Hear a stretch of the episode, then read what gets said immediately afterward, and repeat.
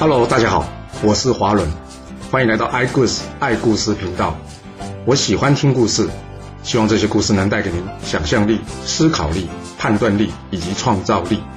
让我们一起来听故事吧。上次我们说到呢，这晋景公正打算吃这新麦粥啊，突然之间肚子一阵绞痛，糟糕啊，快要忍不住要上出来了。他想要跑到厕所去啊，他叫这个江中，江中赶快过来啊，赶紧陪他去这厕所啊。不过才刚刚到这厕所呢，这晋景公啊还没有站稳身子，突然之间哇，心脏好痛啊，他一个站不住，整个人怎么样，跌到粪坑里面去了。这江中一看，哇，不妙啊，他也顾不得这晋景公一身大便啊，他立刻跳下去呢，将他抱了出来。但抱出来之后呢，这晋景公已经断气了。这晋景公一身大便臭死就算了，但最倒霉是什么？就是这个忠心的江中啊，他有够可怜的，因为他之前不是做梦梦到背晋景公飞上天吗？就大家就想说，既然这样，那你就陪晋景公去殉葬吧。哦，实在是有够衰的，讲出一个梦呢，结果竟然会害死自己。这晋景公死掉之后呢，由他的儿子寿曼即位，是为晋厉公。听到晋景公过世的消息，免不了这诸侯们呢都要来吊唁一番啊。而这宋共公呢，派出了上卿华元为代表前来吊唁。这华元来到了晋国，在吊唁完晋景公之后呢，他跑去找这个晋国的上卿栾书啊，他找他做什么？就是重新提出他的晋楚弭兵计划。这栾书一听呢，同意他的提案，决定派出他的幼子栾贞随同这个华元一同出使楚国。来到楚国呢，公子婴齐一听，嗯，栾贞是中军元帅的儿子啊。他想说，嗯，也好，正好借着机会来试探一下对方的才能如何。他问这栾贞啊，我想请教这晋国用兵的方法是什么？栾贞回答他说，我国用兵之法只有两个字，就是整跟狭。这整呢是整齐的整，狭呢是闲暇的暇。公子婴齐一听，哇，这什么意思啊？你要怎么解释这两个字啊？栾贞接着说啊，人家乱我整齐，人家忙我有空暇，这样作战我们就能打赢了。公子婴齐一听，诶，也有点道理哦。哦，这人年纪轻轻就能说出这番道理来，看来这晋国也不是好惹的。好吧，那我这就引荐你去见楚王吧，来促成这个弭兵之盟吧。这栾贞回答公子婴齐整暇二字的这个答案呢，也就是后来成语好整以暇典故的由来了。这楚王见过栾贞华元之后呢，他同意与晋国和好。最后楚国派出这公子霸，晋国呢则是派出士燮，双方在这宋国西门呢完成了这个停战盟约，这也就是第一次弭兵之盟的由来。但这和平啊却来得非常短暂，为什么呢？因为我们之前说过嘛，楚国有两位大将啊，一位是公子婴齐，另外一位是谁？公子彻啊。这华元找了公子婴齐，但他没去找公子彻啊，这公子彻当然会担心他的功劳被这公子婴齐给抢走了，于是呢，他就想怎么样找机会来破坏这个弭兵之盟的盟约啊，让这公子婴齐难堪。那要怎么做呢？他跟楚共王说：“大王啊，我听说这晋国跟吴国啊两国友好，并且呢邀请齐、鲁、宋、魏、郑这些国家呢会盟于钟离，这件事你有听说吗？”楚共王说：“有啊。”这郑国竟然给我去参加晋国的会盟，我想要修理他嘞。但是这西门的弭兵盟约才刚刚签完，拿在手上都还是热的，我要拿什么理由去出兵啊？公子彻说啊，大王，国与国之间只有利益啊，所谓的盟约是对我有利的才叫盟约啊，那对我不利的那叫什么？那叫垃圾。楚共王一听，哎呦，这么说有点道理哦。于是他决定怎样？撕毁盟约，让这公子彻啊率兵去攻打这郑国。结果这短命的弭兵之盟就随着这场战争爆发而结束了。晋厉公一听到楚国被盟攻打郑国啊，气得他怎么样？立刻召集大臣，准备与这楚国一战。而这时呢，士燮建议啊，这郑国反反复复啦，实在没有必要为了这种事去讨伐他们啊。诶，你说这士燮啊，士燮就是范文子啊，他怎么会这么说话嘞？这郑国一直是中原的枢纽，晋楚必争之地啊，怎么可以随便放弃呢？士燮当然知道不能放弃郑国啊，但是攘外必先安内啊。你看看晋国国内嘛，现在是有够乱的。这怎么说呢？这晋厉公一上台啊，这大臣伯仲就向他建议啊，这细氏啊在晋国不断的做大，光是这三系，三系是谁啊？就是细齐、细抽跟细致，就分别出任军队的元帅或是副帅。他担心这细氏会危及国家的安全啊，所以他建议这晋厉公啊要分散他们的权力。但没想到啊，晋厉公不但不听他的建议啊，甚至还反过来听这三系的谗言啊，杀了这个一直仗义直言的这个大臣伯仲啊，搞得伯仲的儿子呢伯州离啊逃亡楚国。另外啊，这晋厉公呢还重用着胥同、宜阳武、常与角、将力士等小人。他每日纵情于美女啊酒色，根本就没有好好治国。那晋国要是现在出兵，就算是赢了，恐怕也是后患无穷啊。所以呢，这士燮啊随便找个理由建议不要出兵。但是众口铄金啊，这细致、栾书、苗贲、黄等啊都建议我们应该要讨伐楚国。所以晋厉公最后决定怎么样？派出兵车六百乘，由他自己亲自率领栾书、栾贞、细齐、细致、士燮、韩厥以及荀偃出征。同时呢，他派出细抽前往魏、鲁等国，要他们也出兵来相助，只留下荀偃一人留守晋国。郑国听到哇，晋国率领大军攻郑啊，他立刻派人向楚共王求救。这公子婴齐建议楚共王说啊，晋国这次来呢，是因为我们背叛盟约，大王，我建议我们找人呢好好跟晋国说吧，这次我看我们就先不要出兵救郑国了吧。一旁的公子彻说：“哇，你这说什么话啊？郑国就是不想背叛我们才来求救的，你要我们放他鸽子啊？怎么会有你这种说法呢？大王，我虽然才能不够，但是我愿意领兵对抗晋国，我要让晋国再次尝尝这橘子的味道。还记得这橘子是什么意思啊？这橘子不是吃的这个橘子哦，这橘子指的是什么？就是在邲之战，因为晋军大败啊。”当时不是有很多士兵那攀在这个船身旁边，想要一同渡河逃难吗？最后不是被这个晋国的将军下令给砍断手指吗？这举指就是这样砍断手指的意思啊。那楚共王一听，他笑一笑说：“好，那就照你说的去做吧。”于是楚共王呢也是亲自率领大军，并且任命公子彻为中军元帅，公子婴齐呢率领左军，公子仁夫率领右军，三军齐发去迎战这个晋国了。士燮一听啊，楚国前来迎战了、啊，担心了他呢，跑来跟这栾书说：“主公这个人啊，好大喜功，并且啊，把这打仗当成了玩游戏啊。我担心，要是我们一战战胜楚军啊，将来后患无穷啊。要不这样，我们呢，先稍作回避，让主公感觉到呢，战争是有危险的。这样子呢，主公将来或许能谨慎一点看待战争这件事啊。”但栾书一听，有没有搞错啊？我领军，你要我回避楚军？那不是等于我认输了吗？他拒绝了。士燮听到栾书这样回答，没办法，也只好先退下了。离开之后，士燮语重心长地说：“老天啊，希望你保佑我们啊！这场仗，晋国千万不能大胜啊！一旦获胜，我晋国将会后患无穷啊！”不久，双方大军来到鄢陵附近。由于隔天并非交战的好日子啊，这古人哦非常重视这日子啊，打仗都要挑好日子啊，所以呢，这栾书命令这晋国大军啊就地驻扎，不用再往前进了、啊。但没想到，你晋国认为不是好日子，楚国可不是这么想啊，因为隔天天还没亮呢，这晋国的士兵呢匆匆忙忙冲进来报告说：“报告元帅，前方楚军大军已经列阵，朝我军前进中啊！”栾书一听，嗯，怎么会这样？糟糕啊！我晋军完全没有准备作战啊！他赶紧命令士兵说：“快快快传令，守好军营，不要与楚军交战。”栾书呢，赶紧去找来各军的将领啊，他告诉大家：“糟糕，这楚军来得太突然了，我们没有办法在此摆开阵势，列阵备战啊！但是要是现在贸然冲出去一战，恐怕损失更大。大家赶快想想，有什么好方法啊！”这众将军呢，你一言我一语的，有的认为呢，这军营支持不了多久，应该赶紧后撤。但呢，一旦后撤就会被楚军追击，恐怕死伤惨重。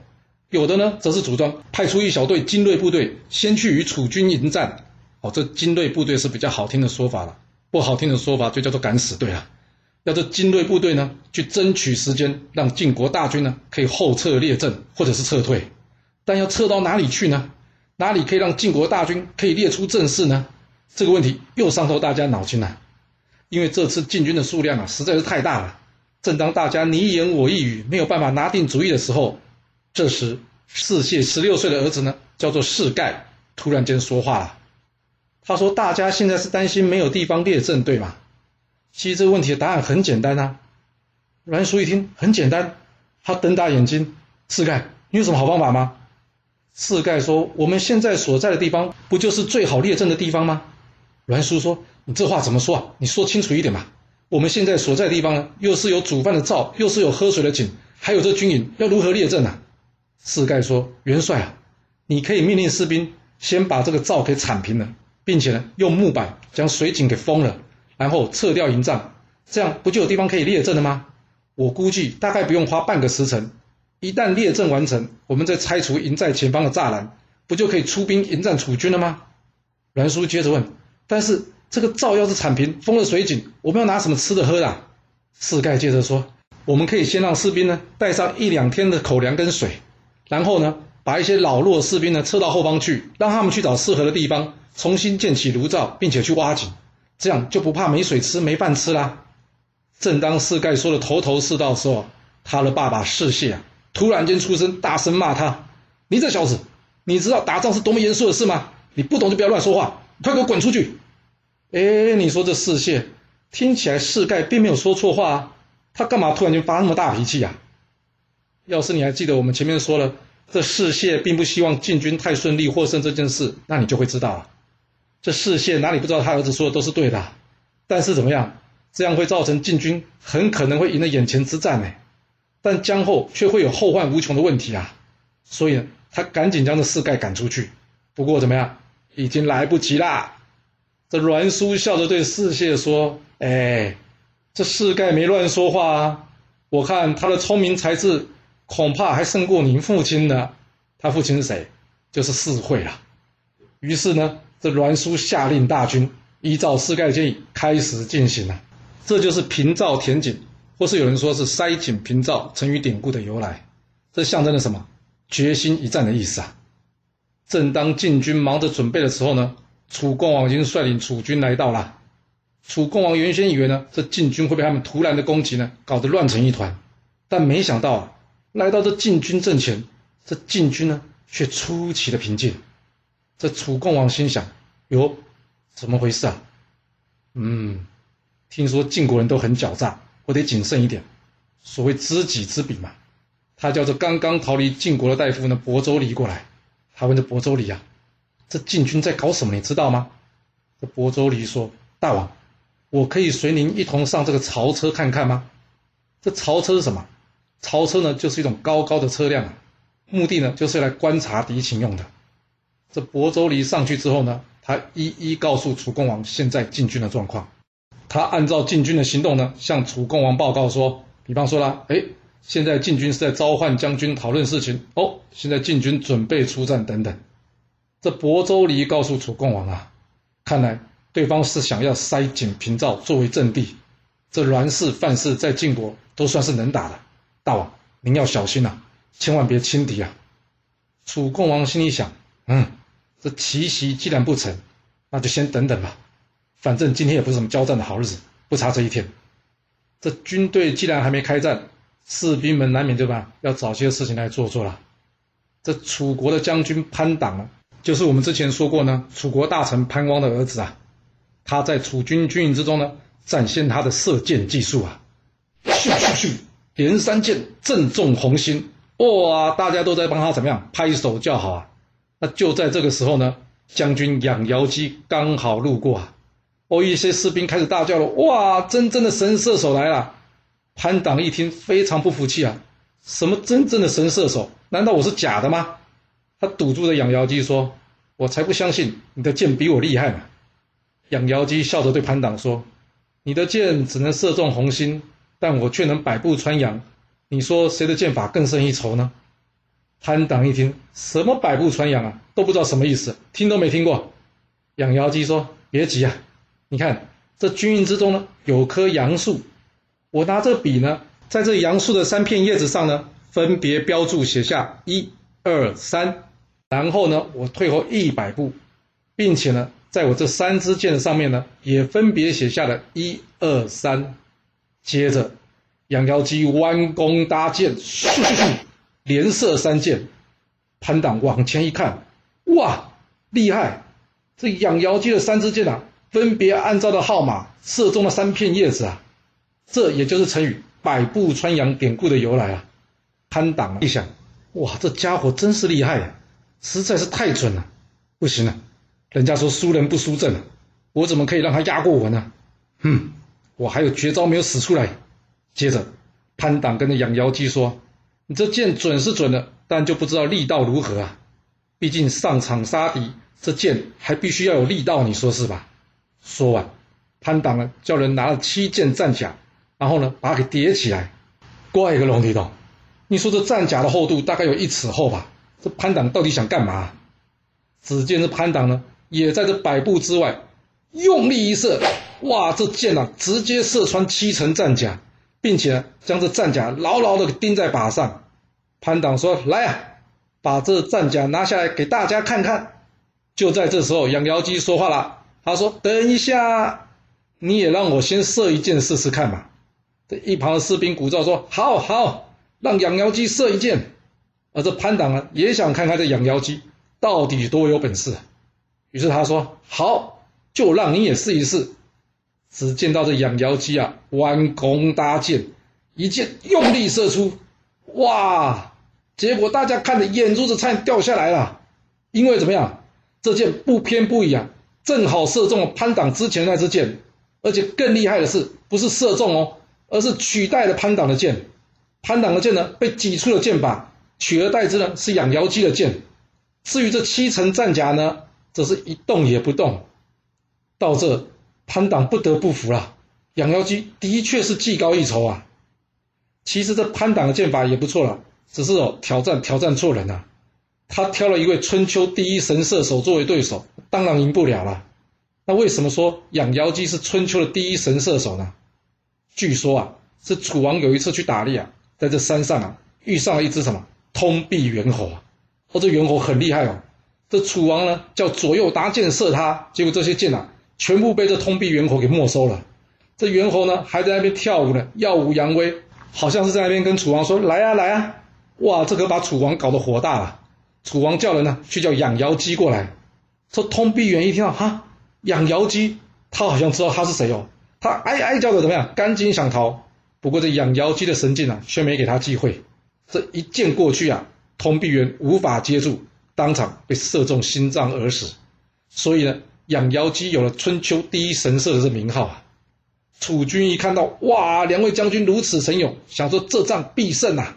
大家扛着这七层战甲呢，并且簇拥这两位将军呢，前来到这楚共王面前，想说呢要讨这楚共王开心啊。大家你一言我一语的将刚刚比赛射箭的事情啊，详详细细的向楚共王说了一遍。这原本是件开心的事啊，不过很可惜，时间来得不对，因为这时候啊，楚共王还在烦恼他们今天的奇袭没发生效果，这明天应该如何与晋军一战呢？这正在想着想着啊，却被这群将士给打扰了思绪。他一火大，骂这些人说：“这打仗靠的是谋略，一个人能起什么作用啊？养妖精你知道吗？神射手通常下场是什么？就是死在箭下。来呀、啊，给我把他的箭全部都给收了，以后没有我的同意，不准再射，出去！”哇，养腰鸡原先还以为会得到嘉奖啊，没想到却碰了一鼻子灰，无奈的怎么样，低头离开了。其实楚共王也没说错啦，还记得吗？我们之前在三皇五帝的时候曾经说过、啊、那个射下太阳的大意嘛，他最后不是就真的死在箭下吗？楚共王的担心也不是没有道理啊。因为这楚军之中呢，有晋国之前的臣子，但晋军之中呢，也有楚国之前的臣子啊，是谁？就是这窦月娇之子苗奔皇啊。这苗奔皇跟晋厉公说啊：“主公，这楚军自从令尹孙叔敖死掉之后啊，已经很久没有汰换人力啊，里面大多是一些老弱残兵，尤其是左右两军，加上这左右两军将领向来不和，我们这一战一定会赢的、啊。”隔日清晨，双方鸣起战鼓，开始前进。晋军派出了上军元帅细齐对上楚军左军大将公子婴齐，晋军下军元帅韩厥对上楚军右军大将公子仁夫，栾书、士燮则是在中军保护着晋厉公，与楚共王及公子彻对阵。另外，细义呢则是帮晋厉公驾车，栾贞呢则是为车右将军，细致则是带领新军在后方接应。而楚共王这边呢，原本是由养瑶姬负责驾车的，但是因为发生昨天的事嘛，楚共王改用这彭明驾车，屈荡为车右将军。另外呢，让这郑国的郑成功呢带领郑国军队在后方接应，双方布阵完成，鄢陵大战一触即发。士燮没有说错啊，这晋厉公好大喜功啊，这战鼓才一响，他将晋国中军正门打开，他自己手持方天大戟，一马当先冲了出去。哇，这栾书、士燮一看，什么主公跑出去了，赶紧跟上前去保护他。这晋厉公虽然勇气过人啊，但是运气好像不太好的，因为怎么样，才刚刚一冲出去，由于天还没亮，视线不佳，这驾车的细义呢一时之间没有看清楚前面有一滩泥，结果怎样，整台车陷入泥中。楚共王的儿子熊拔一看好机会，他立即怎么样，纵马上前想要抢下头功，眼看着晋厉公围棋啊。就在这时候，车右将军栾贞跳了下来，他豁出他吃奶的力量，大喝一声，给我起来！结果这车还真的被他给举起来了，一步一步的怎么样脱离这泥滩。不过这熊拔的速度极快啊，转眼呢就来到了晋令公的面前。糟糕啊，这车尚未完全脱离泥潭啊。就在这时候，栾书也赶到了，他一把接过了熊拔，说：“你这小将，别想在这逞威风。”说完便与这熊拔打了起来。熊拔一看，哦，栾书后面还有中军元帅大秦啊，他心头一震，哇，这可是对方的主将哎，他害怕怎么样，转身想逃。想逃哪有这么容易啊，这栾书马上追上前，一把呢将他给抓了起来。楚军一看，糟糕，王子被抓，接着怎么样，大家奋勇向前啊，想要救回这王子。而就在这个时候呢，士燮的大军也赶到啊，双方互相砍杀，乱成一团。楚军担心晋军有埋伏啊，这晋军也担心楚军有后援啊，这双方都不敢恋战，所以怎么样，这双方呢各自先向后撤呢，撤退回营啊。就这样，第一天战事结束了。除了晋厉公呢抓到了楚国王子熊拔以及夏军的韩厥与楚国公子仁夫有些零星的战斗外呢，其他各军呢都还算是坚守阵地，尚未出战。这晋厉公叫人将这俘虏熊拔带上来，他这一问才知道，哦，原来抓到楚国的王子啊，哇，太好了，中头奖了，来啊，给我拖出去砍了，以正军威。这一旁的苗本晃说：“主公，先缓一缓吧。”这熊拔可是楚共王的爱子啊，与其一刀杀掉他，便宜了他，还不如将他囚禁在这阵前，让这楚共王看到他。那楚共王一看到他了，一定会亲自前来相救的，到时候我们要击破楚军那就不难了。这晋厉公一听，诶，有道理哦，好，我就让你多活一天。隔天一早，晋国中军元帅栾书打开阵门，向着楚军叫战。就在这时候，一旁的将军魏齐跟他说：“元帅，我昨天晚上做了一个梦啊，这到底是什么梦呢？这个梦难道会改变这场战局吗？这故事会如何的发展呢？我们要到下次才能跟各位说咯。”好啦，今天就先说到这。若喜欢我的故事，记得动动您的手指，给我五星评价，或是追踪、订阅以及分享哦。当然，也欢迎您留言分享你对这一集的想法，或是你也可以请我喝一杯咖啡或是饮料，让我有持续创作的动力。